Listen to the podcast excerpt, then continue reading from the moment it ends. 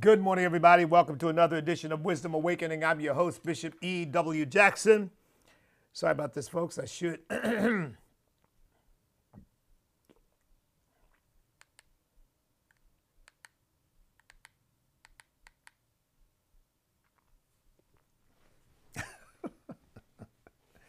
should have all this set before I come on. But sometimes I'm running just a wee bit behind. Well, it's big day, big news, and I want to get right into it here in a second. And first, I want to remind you uh, we are now 13 days away from the Stand Awards dinner. We are running out of complimentary tickets, but we still do have some. And we've got to give a count anyway here in the next week. So uh, I would say a few days left for you to get your complimentary tickets to come to our Stand Awards dinner. Okay? Uh, it's going to be at 7 p.m. at the uh, Tyson's Corner Marriott. That is at 8028 Leesburg Pike in Tyson's Corner, Virginia. That's Tuesday, May the 17th at 7 p.m. at the Tyson's Corner Marriott. Reserve your complimentary tickets, two per person, at awards dinner at standamerica.us. Awards dinner at standamerica.us. Love to see you there.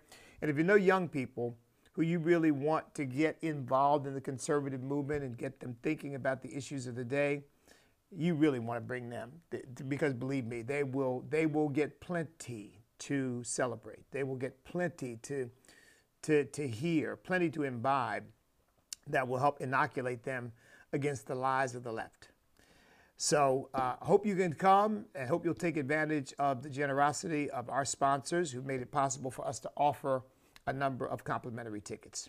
Now, you don't have to take a complimentary ticket. You want to go, tickets are still available to be purchased, of course. You can go online and do that. And by the way, if you want to sponsor, you want to help out, we've had many sponsors. That's the thing. Many sponsors live far out of town. We are a national organization and we've got sponsors all over the country. And of course, they just they can't get here for the event, but they want to support it, and that's why we are able to offer complimentary tickets to so many people. Um, but if you want to do that, feel free. It gives us an opportunity to invite some more people to come uh, without having to pay the cost of uh, the $150 ticket. So it is a great value, folks. It really is a great value, and I'm grateful to God for the generosity of our supporters and sponsors and donors who make it possible for us to offer these complimentary tickets. Um, at any rate, before I get into the word, we're going to jump right back into Second Thessalonians today, finish up chapter 1. Big, big, big news yesterday. Big news. It was a leak. They'll find out who did the leak, I'm sure. But the leak has been authenticated by um, Chief Justice uh, Roberts, who has said that yes, it is in fact a draft, but this is a draft that was circulated back in February, and so it has gone through several iterations now. It probably looks a little bit different than it did then, but there's no indication whatsoever that the court is not about to overturn Roe v. Wade, which is bad law. By the way, when I went to college, um, I studied under a professor who was also a Harvard Law School graduate, an attorney, and we studied constitutional law, and we studied Roe, the Roe v. Wade decision. And I was in college. I wasn't a Christian then. I wasn't conservative, at least not consciously conservative. I think I always had conservative values because I was raised that way. But I wasn't conscious of you know, my, of, of any sort of ideological position. And uh, we studied Roe v. Wade, and the conclusion that I remember coming to and pointing out to my professor, of course, he was drawing this out of me as he was teaching, was that the Supreme Court just made up stuff out of whole cloth. It had nothing to do with what was in the Constitution at all. Now, that was back in 1974. That's shortly after Roe v. Wade came out. 74, might have been 75, but more likely 74 because I graduated from college in 75. And I think I'd taken that course before my last semester. So probably toward the end of 74. So Roe v. Wade was relatively new. And the conclusion that I came to then was that it had nothing to do with the Constitution and had nothing to do with constitutional law. That these judges had simply made up their mind that they wanted to make abortion legal in America and they were, they, they were going to find a way to do it. And all this stuff about the three trimesters and all that just made up out of whole cloth. It had nothing to do with science, had nothing to do with constitutional jurisprudence, just had to do just like same-sex marriage. They thought it was a good thing. They thought this is the way it should go. They thought the culture should change to adopt this, and they did it, acting more like philosopher kings than like judges. So that was my conclusion. What's that? Uh, over almost 50 years ago.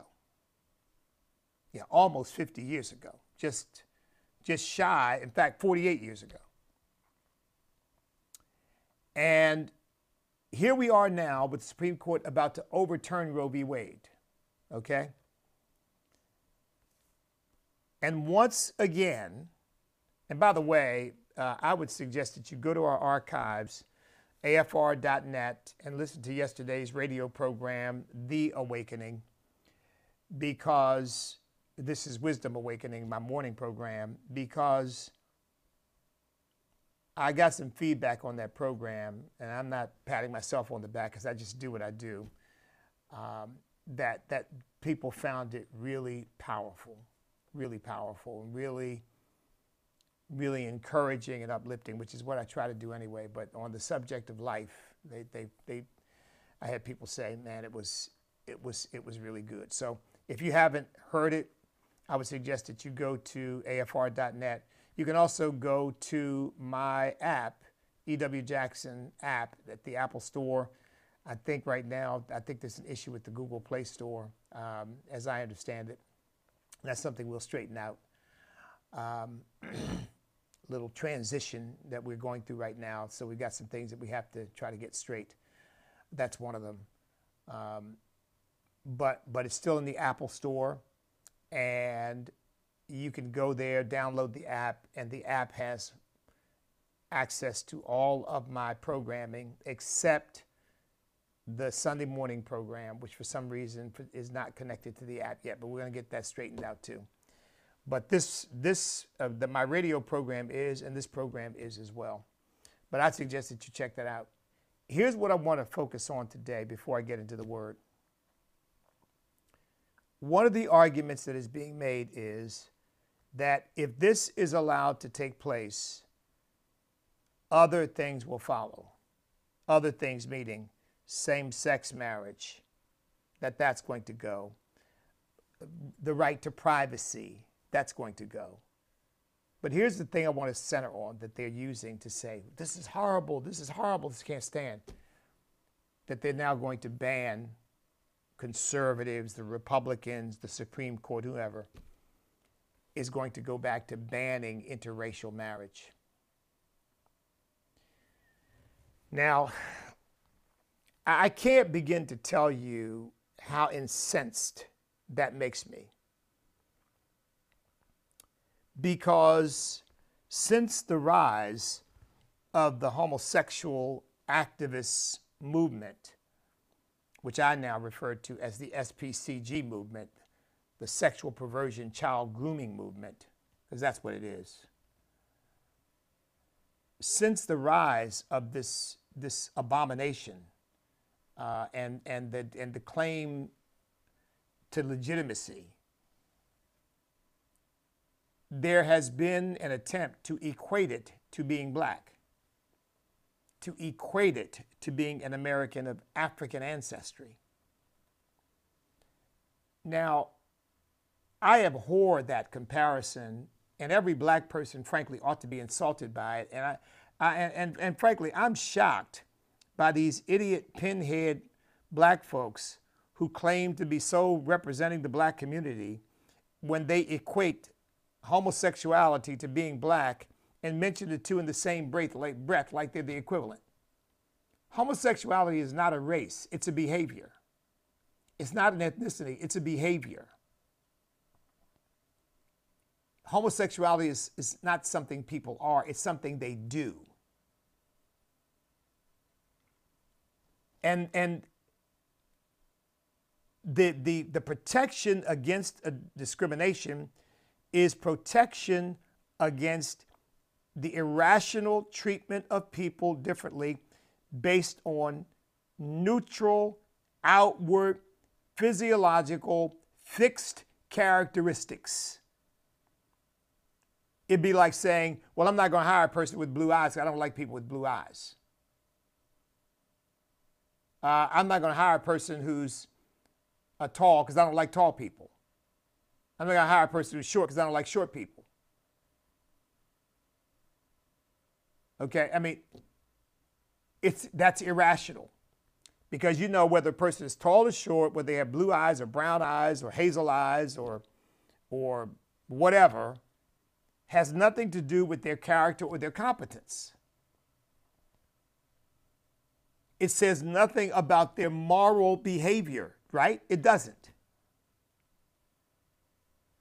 But to be a homosexual means that you choose to violate 4,000 years of Judeo Christian tradition that says homosexuality is sin, it is wrong, it is an abomination in the sight of God, it is unnatural, it is condemned, it is reprobate. People can't enter the kingdom of heaven. God won't let people in his kingdom who engage in such behavior.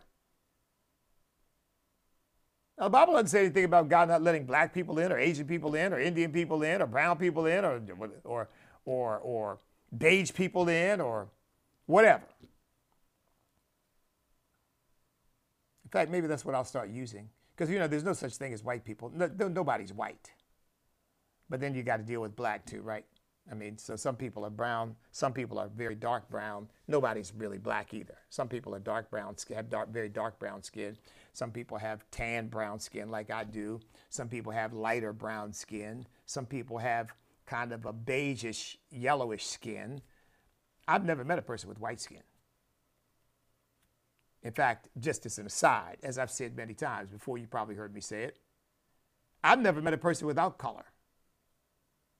So this say, of people of color. I said, what are they? People of color and people of no color? It's stupid. Everybody's got color. It's just the colors that can be different, depending on their background, their ancestry, who their parents were, all of that. None of which, by the way, we chose. It was chosen for us. I would say ultimately by Almighty God. Someone with a more scientific bent would say it was chosen for us by our genetic heritage or background. But you didn't choose it. Whatever your complexion is, you didn't choose that. Whatever your background, you didn't choose that. You inherited that. So for you to be treated differently based upon not any behavior, not anything you do, but the way you look and some people then ascribe to that certain characteristics that make you undesirable as an employee or undesirable as a companion or undesirable as a member of a club. That's irrational. It doesn't make sense. Homosexuality is different, it is behavior. And so, for example, if I say, I don't want my children around homosexuals, I don't want them to see two men holding hands or kissing or engaging in some kind of public displays of affection because to me it's unnatural and it's wrong and it's sinful and I don't want my children exposed to that. That's not discrimination. That's saying I choose not to be exposed to or to expose my family to certain kinds of behavior. In the same way, if I said, I don't want my children around that guy, he drinks all the time. I don't want my children around that woman. She every word out of her mouth is profanity.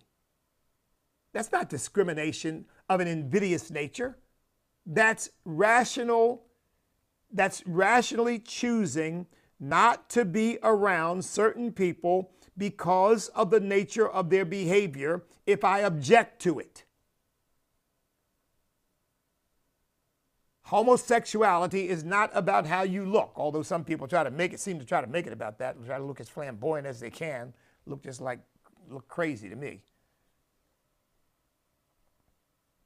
That's behavior.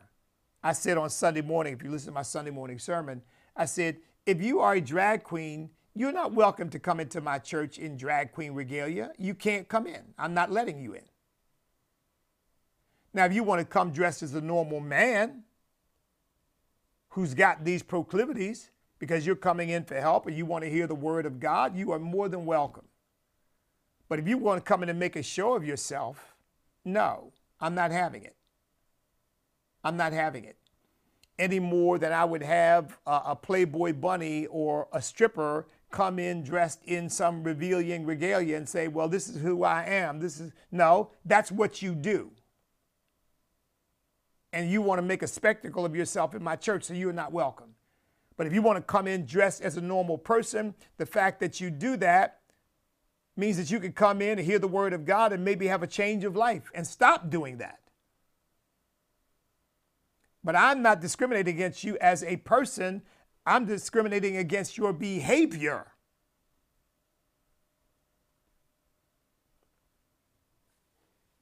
Being black is not behavior.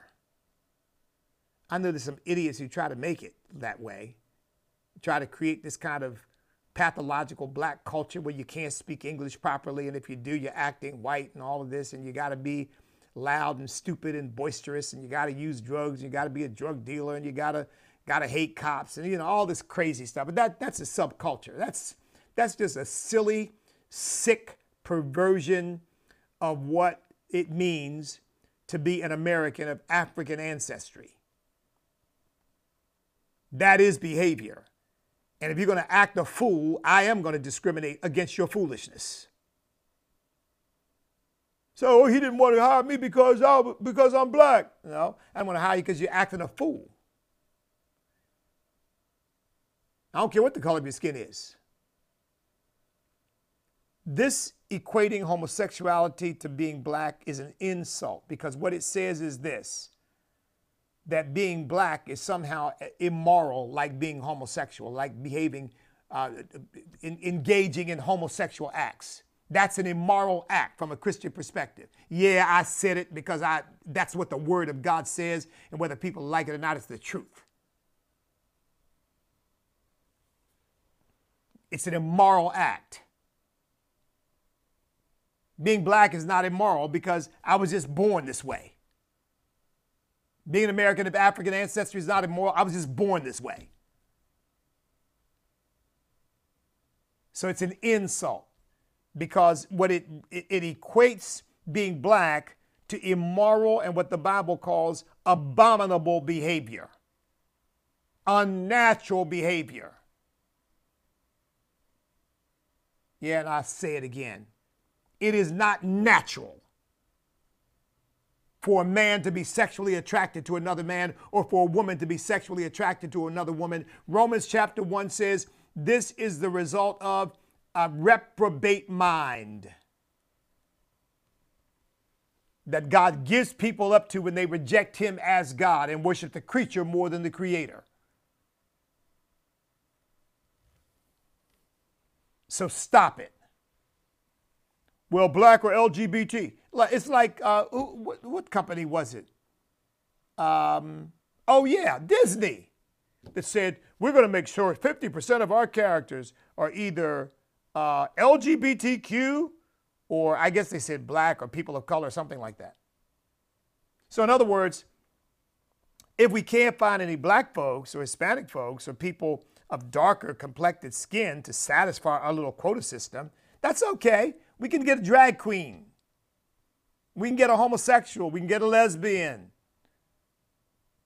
We can get a whatever. I guess get a pedophile because Disney's hired some. Yeah, they have. They've hired pedophiles, people convicted of pedophilia, people convicted of child molestation. They've hired them. I've got it documented in my archives. I'm not saying they've hired hundreds of them or anything like that, but they tend to overlook this stuff. Why? Because Disney has been given up to a reprobate mind. I wouldn't, oh my goodness gracious, somebody just told me a relative is going on a trip to Disney. I wouldn't, I wouldn't take children to Disneyland or Disney World. Oh my goodness gracious. You just might as well go take them to hell because that's what they're turning it into. 50% of our characters are going to be LGBTQ. See, that's really what they're going for. They don't care about black folks because they realize black people can think independently and can can can vote independently, but but homosexuality and lesbianism is like a cult. It's like a, a, a, a sexual deviancy cult. And those people are kind of captured because they all want everybody to normalize what they do. Being black doesn't have to be normalized. You're just another human being with a with with with uh, like all human beings with a particular complexion. That's all. I was just reading about Karl Marx, and as it turned out, uh, I didn't know this. I didn't find this out until just this week when I was reading about it. Karl Marx had very dark skin. I mean, for a European. His skin was swarthy. Of course, he had Jewish background, so that means his people ultimately hail from the Middle East. So he, he had dark skin. Uh, here again, dark meaning not, uh, he, he didn't look black or anything, I don't think like that, but like more like an Arab skin, like, you know, a person from the Middle East, a darker person from the Middle East. And they nicknamed him, and apparently the people who knew him well called him the Moor. That was just the complexion of his skin. I don't hold that against him. I hold against him the pernicious ideology that he unleashed upon the world that's caused the deaths of probably 150 million people, all told. By murder, starvation, genocide.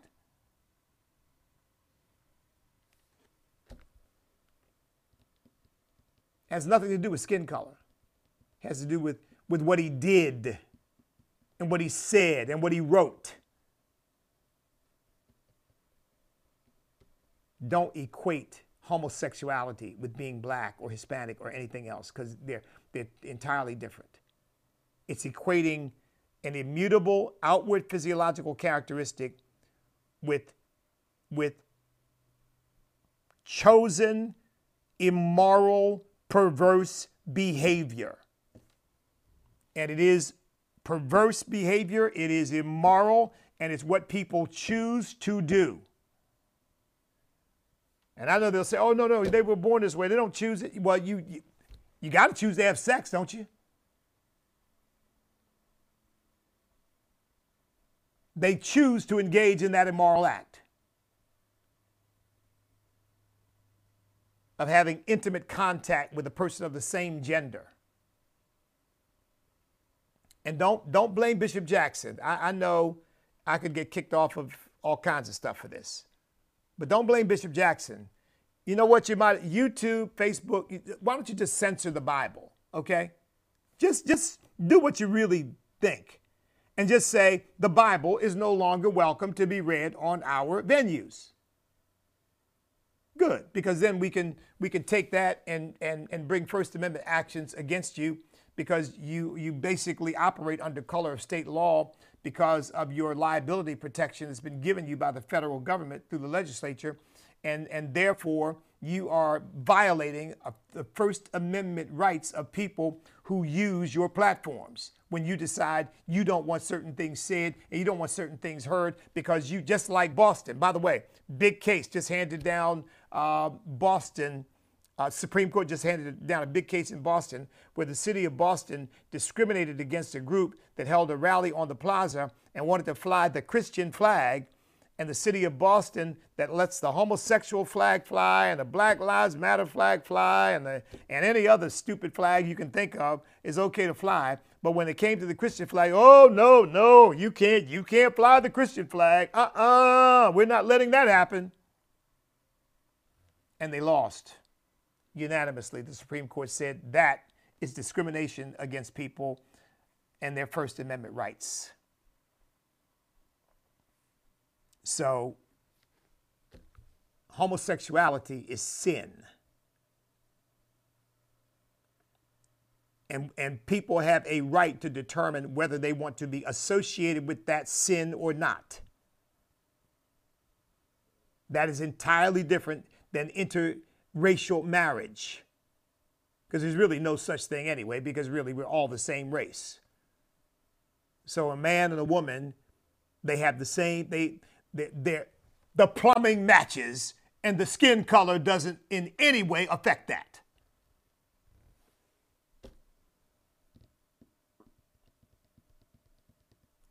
Now, we know what bans on interracial marriage were all about. They were really all about racial ideology and trying to maintain the class structure that benefited just a few, by the way. It didn't benefit most people, it benefited just a few. All it did for, for, for other Americans who weren't slaveholders or didn't have lots of property or power or influence. All it did for the average American of European ancestry was to give them this psychological feeling well, you're better than they are. That's all. It really didn't even add to their opportunities because slavery took away opportunities for work.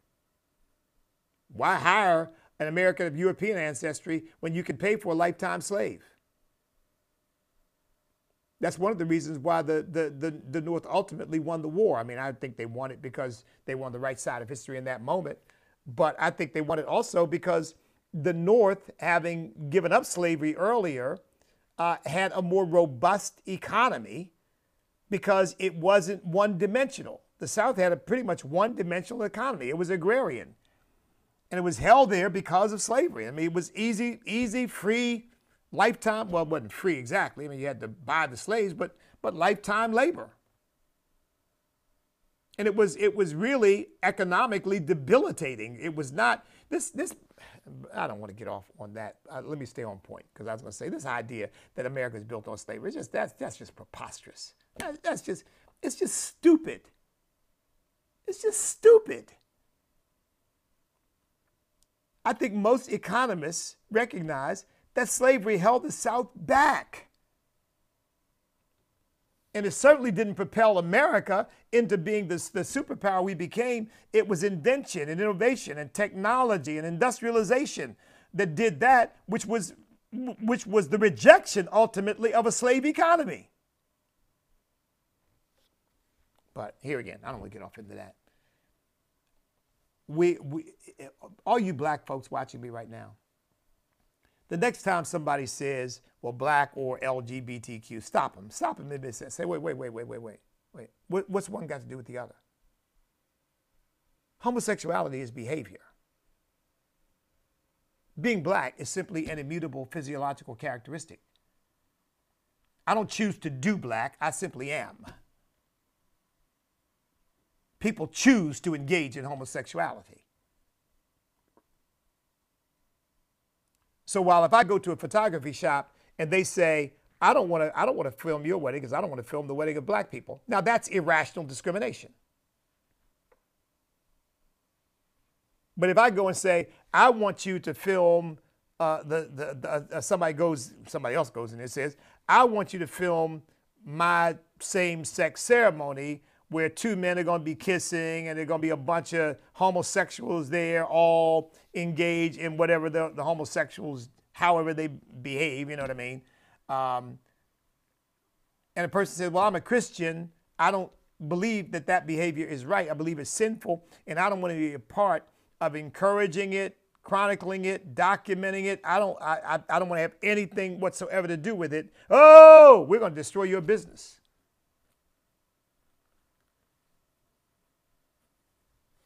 saying no to that black person is irrational and invidious discrimination.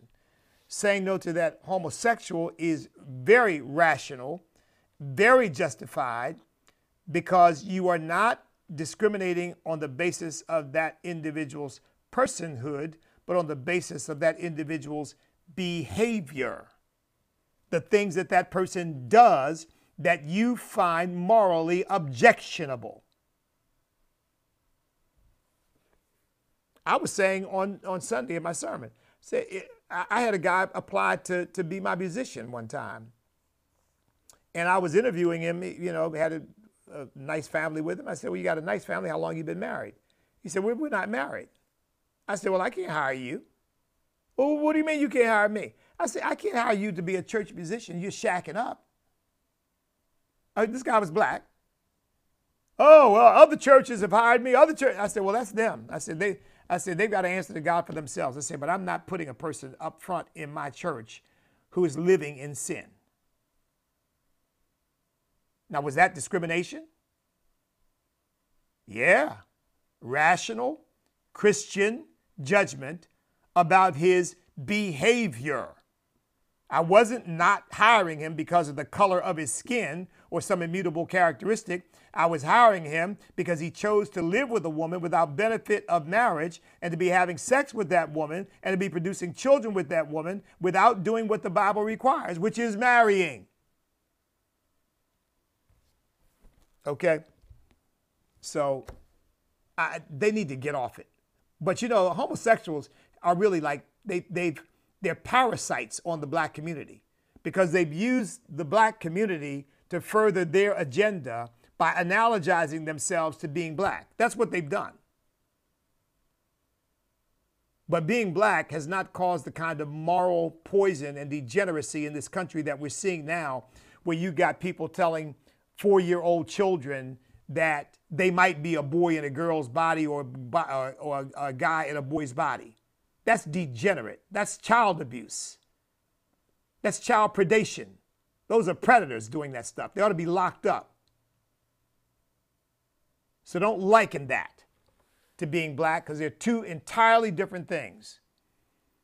This, this decision about Roe v. Wade has nothing to do with race. It has to do with the murder of unborn children. And by the way, by the way, black women are are somebody I heard somebody say 16%. That that that's I think that's a little high because the black population in America is only between 12 and 13%. So that would mean black women are probably more like 6 or 7% of the American population, but they but but 36 to 40% sometimes in cases like places like New York, 50% of the abortions are performed on black women. Why is that? Because everything else where there's a disparity is a big deal. Oh, there must be something wrong. But when it comes to killing unborn black babies, oh no, that's that's normal. That's that's perfectly appropriate. Yeah. It's, evil is what it is. The last estimate I heard was 19 million and, and I think that that's because if we if, if if 60 million babies have been aborted and about 40 percent 37 to 36 to 40 percent, 36 percent to 40 percent of those babies are black. That's that's well over, because 20 million would be a third, so that's well over 20 million. That gets you up to 24, 25 million black babies aborted. So don't even bring up interracial marriage. It has nothing to do with it. it has, this has to do with the killing of unborn babies. And as far as I'm concerned, we ought to ban same sex marriage. Yeah, I said it because I mean it. When I say ban it, it ought not be legally or constitutionally recognized. People can do what they want in their private lives. If they want to go through a ceremony and call it marriage, have at it. But they ought not be able to go to a justice of peace and get a document. They can enter a contract privately. And they can even file that contract with the probate court and say, We've entered into a contract. They can call it marriage union, whatever they want to call it. They can call it anything they want to call it. But the law should only recognize the contract because marriage is only a union between one man and one woman. That's it. That's all it will ever be.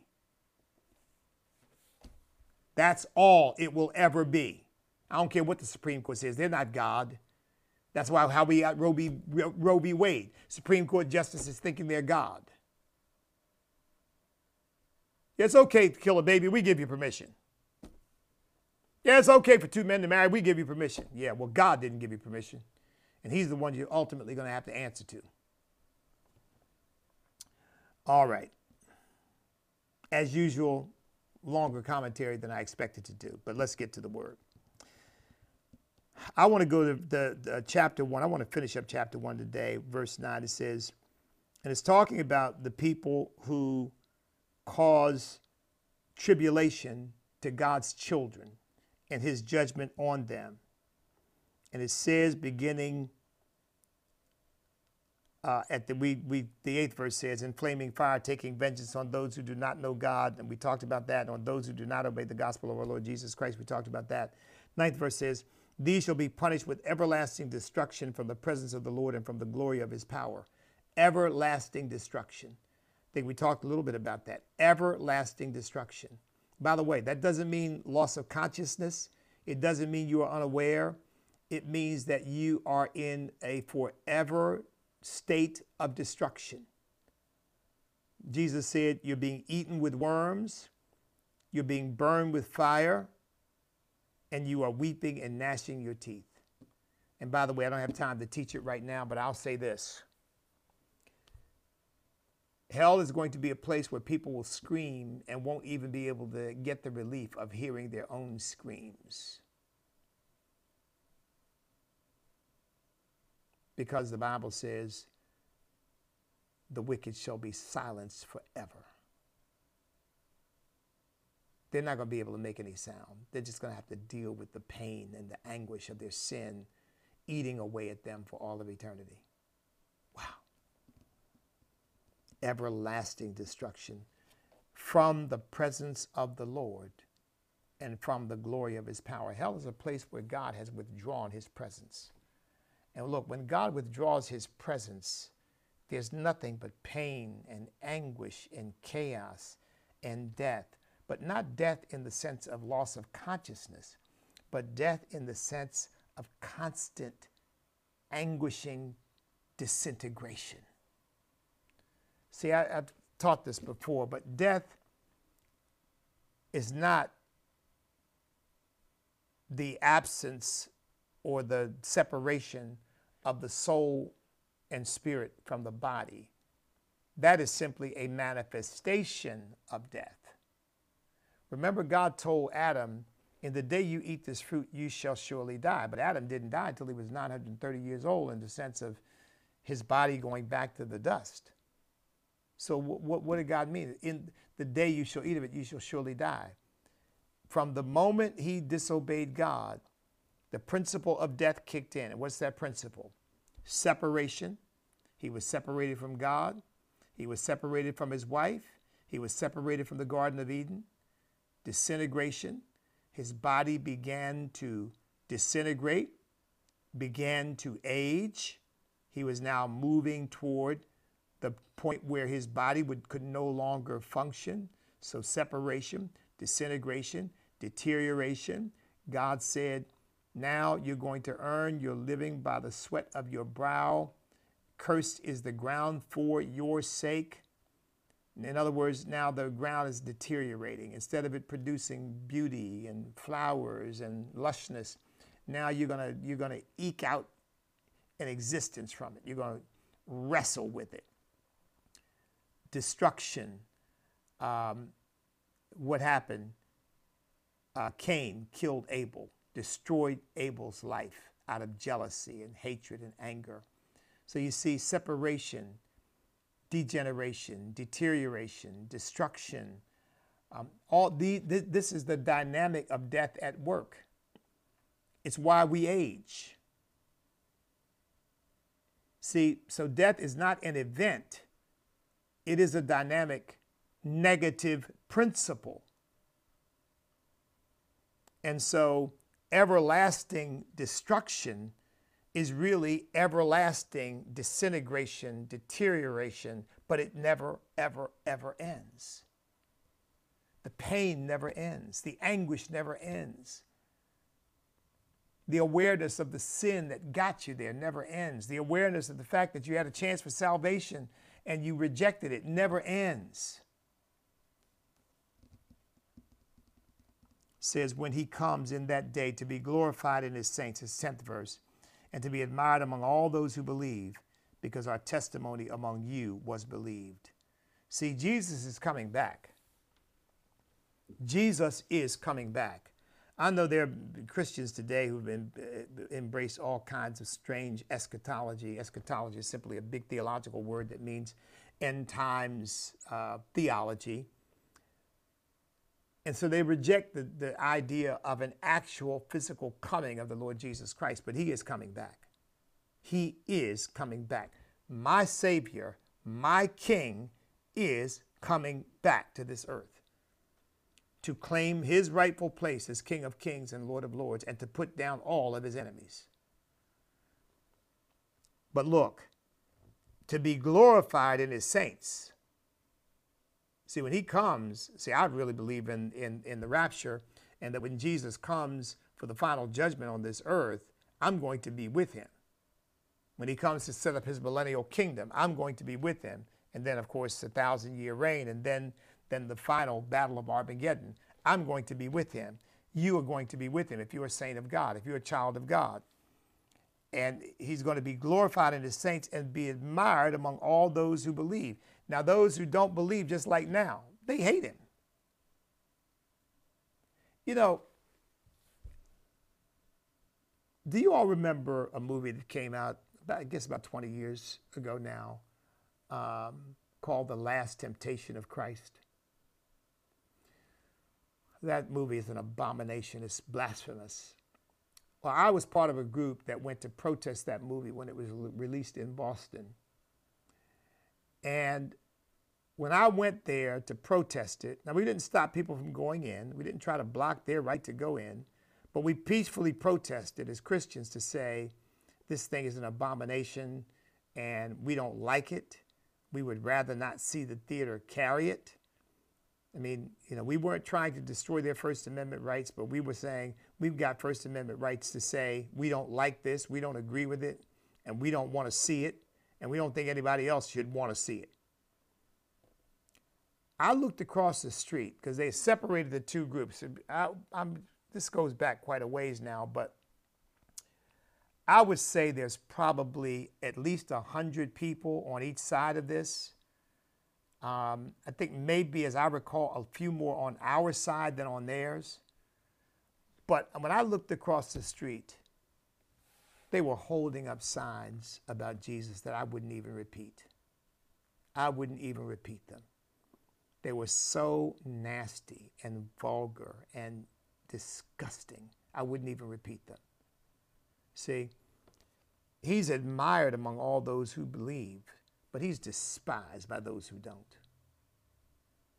This whole, this whole homosexual thing, they, they despise Jesus. They despise his holiness. They despise his righteousness. They despise his standard. The only Jesus they like is the Jesus they can appropriate for themselves, who will put his seal of approval on their abominable behavior. But for those of us who believe, we have nothing but admiration for him, nothing but glory for him, nothing but worship for him, praise for him, honor for him. It says, because our testimony among you was believed, that these folks in Thessalonica are believing because they believed the apostles when they told them about Jesus. Somebody told you about Jesus and you believed it. I read about the Lord in the Bible and I believed it. And then I came to believe people who had earlier told me about him and I didn't want to hear it. But I came to believe them too and knew that they were right. Well, as usual, uh, I'm not going to get as far as I plan to get, but we'll finish up uh, tomorrow definitely with verses 11 and 12 and then go on to chapter 1. Uh, don't forget, folks, uh, I will be gathering together with a group of people uh, for our Stand Awards dinner on May the 17th at 7 p.m. at the Tyson's Corner Marriott, and you are invited to come as my guest. Uh, all you got to do is email awardsdinner at standamerica.us, and we'd be happy to provide you with two complimentary tickets. If you don't need two, we'll, we'll get you one. If you have young people who you'd like to bring, we will make an accommodation for young people. We want as many young people to come as we can. God bless each and every one of you. I'll tell you, folks, I am elated by the likelihood that the Supreme Court is going to overturn Roe v. Wade. They need to overturn it. They need to overturn Obergefell, which gave us same sex marriage. They need to overturn all of these made up rights. They're not really fundamental rights given to us by God, they're made up rights given to us by the cultural influence of the left, infiltrating the minds of these judges who then make stuff up because they think that's the way the culture ought to go because they have imbibed, they've drunk the Kool Aid. But these are not real rights. There's no right to kill an unborn baby, and there's no right for two men or two women to marry because that's not what marriage is. That's made up. So you keep standing up for the Constitution of the United States. You keep standing up for God first and foremost. You keep standing up for that flag, and you keep standing up for the Judeo Christian principles that made this nation the greatest nation in the history of mankind. It's not an accident. It's the blessing of Almighty God on us, not because we've been perfect, but because we've been a nation that was rooted and grounded and founded in faith in God. That's been the key to our success as a nation. And that's the key to our future as a nation. So don't ever give up on that. You stand up, step up, speak up, and refuse to back up because we cannot be defeated if we will not quit because we are on God's side.